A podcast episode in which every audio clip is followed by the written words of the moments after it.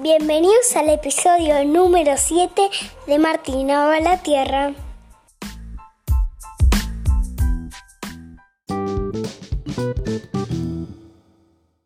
Hoy voy a entrevistar a la abuela Adriana, que, se, le dicen así y se llama Adri. Em, ¿Cómo hiciste para criar a tres hijos varones? Ah, siempre dije que fue eh, no muy fácil.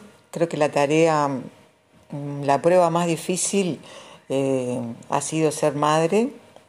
Y bueno, tener tres hijos varones me dio la posibilidad de divertirme muchísimo. Siempre fue un Y gran tener desafío. tres nietas niñas.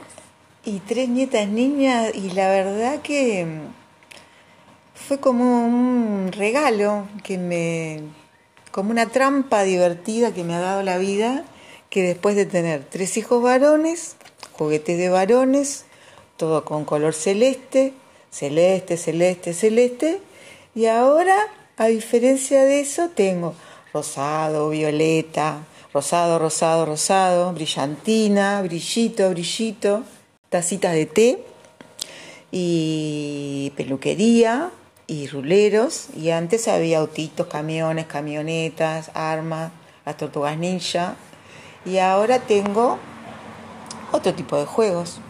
¿Qué hacían en las placitas con- cuando jugaban? Bueno, te diré que a las placitas íbamos más bien como un paseo, porque siempre tuvimos la posibilidad de tener lugares eh, que pudieran jugar afuera. Como las viviendas. como las viviendas, eso fue divertidísimo, porque en esa cuadra, que ahora tú vas y hay más viviendas y tus primas también, estaban solo las viviendas nuestras y al lado había un campo y enfrente había un campo. Entonces, todos los chicos que vivían ahí, tanto nenas como varones, se habían hecho una canchita. Así que jugar era como una aventura en el lejano oeste. Como en el desierto.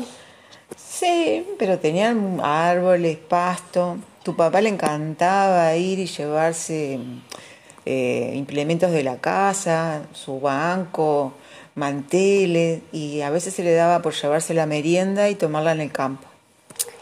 Le encantaba ir. Sí, ¿Y mis tíos? también, claro que sí, claro que sí.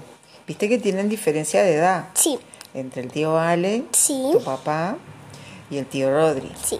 Pero bueno, llegaron a divertirse juntos. Em, ¿Cómo se llamaban los primos? Los primos de... De mis... No, de tus hijos. ¿Los primos de mis hijos? Sí. Bueno, tienen. Por un lado de familia tienen a Diego y a Janina. Y después tienen a Florencia, a Daniela, a Gabriela, a Nicolás y a Agostina.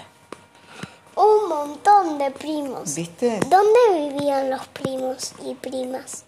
Bueno, siempre tuvieron dos primos que vivían en Buenos Aires, Nicolás y Agostina, y las primas que primero vivían en Montevideo, Florencia, eh, Gabriela, Daniela y Janina y Diego, pero las primas, tres de las primas estuvieron viviendo un tiempo en Chile y después se vinieron porque extrañaban su país. Mucho. Sí, se vinieron acá a hacer, este, cuando terminaron el liceo. Em, ¿Cómo eran los hospitales cuando en esa época? Mm, No tiene mucha diferencia con, con la época de ahora. Pero ¿cómo sabías si eras nena o varón? Ah, eso, mira, no lo pude ver de, del tío Ale, Sí. con la ecografía, que se llama ese estudio que te hacen, pero sí lo vi con tu papá y con el tío Rodri. Pude saber que eran varones antes de nacer, Sí. pero el tío Ale lo supimos cuando nació. Antes había afuera de la sala de parto eh, dos lamparitas, una de color rosado y una de color celeste. Y ahí estaba el abuelo Quito, con la abuela Queca, con la abuela Milena y con una de mis tías, que se llama Fátima, mirando, mirando la, la puerta a ver qué luz se prendía. Y el tío Ale se prendió una luz celeste. Y ahí se supo que era varón. Nunca se prendió la rosada. No, porque era así. Y después de tu papá, sí, lo vimos con la ecografía, que es varón. Y del, y del tío Rodrigo también, que es un varón. Y fue muy divertido, la verdad que sí, tener tres varones. En, en el campo Sí. que había enfrente, ¿qué hacían? Yo qué sé. ¿Sabéis lo que hacían que era muy divertido, pero yo la sufría mucho? Se les gustaba jugar al fútbol cuando llovía. Entonces cuando volvían Sí. de jugar al fútbol, que estaba lloviendo, no sabías si era como una especie de monstruo de barro, porque era toda una cosa así que volvía barro, barro, barro, no sabías de qué color era la camiseta, de qué color era el short, de qué color eran las medias. Ellos estaban divertidísimos, cosa que muchas veces se bañaron afuera con la manguera y después podían entrar. Sacaban la ropa y subían a bañarse. Y tenía todo el trabajo de lavar esa ropa llena de barro. Em, ¿Cómo lavabas toda esa ropa de barro en solo un día? La verdad que era toda una hazaña lavar esa ropa llena de barro. No, a veces tenía que lavarla varias veces para volver a recuperar la ropa y que volviera a quedar como para que jugaran otra vez. ¿Vos sufrías mucho? Ahora me río, pero bueno, Sufrías, pero demasiado, ¿no? bastante sí. Em, además de que jugaban al fútbol, Sí. además, ¿qué hacían también? Jugaba mucho con los autitos, al tío Vale le gustaba construir, tenía ladrillitos de todos los tamaños. A tu papá le gustaba eso que te decía de, armar eh, con su grupo de amigos afuera, de jugar. Y también jugar mucho a la pelota, mucha pelota. Hasta acá llegó el episodio de Martina va a la Tierra número 7.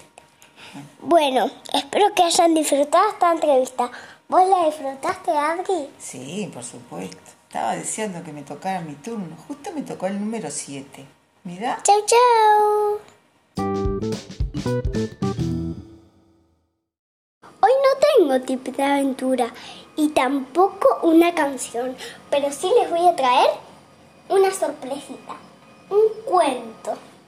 Se llama Violeta y los paraguas, de Susana Olaondo. Dice así, yo tenía una amiga que se llamaba Violeta, que viajaba en un pan, en un pan flauta. Le encantaba viajar ahí. Yo siempre la miraba. Y me gustaba mucho porque me divertía. Con toda razón me encantaba. Siempre soñaba con verla a su lado cuando viajaba. Tenía una alergia. Cuando tocaba el agua se hacía chiquita. Pero todas las pociones que hicimos eran asquerosas y nunca funcionaron.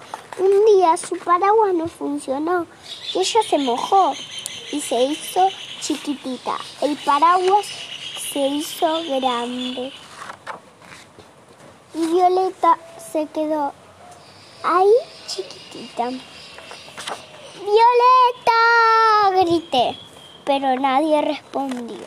Pero después salió una vocecita. ¡Aquí estoy! Era Violeta. Posaba en la nariz de Ham. Era yo, dijo Ham, que era el amigo. Entonces cuando dijo espera Violeta, no me hagas cosquillas, ¡achú! Estornudó y Violeta se salió volando. Después no la pude encontrar. En- busqué busqué y busqué. Tuve que usar una lupa para encontrar a Violeta. Con mi super lupa puedo devolver a Violeta al tamaño que quiera. Chiquito, grande, mediano. Todos los tamaños pueden ser posibles. No es posible encontrar otra violeta tan igual a esta que me encanta. Siempre vamos a ser amigos. Cuanto antes, nunca falla. Colorín colorado, te cuento ha terminado. Espero que les haya gustado, amigos y amigas. Chao, chao.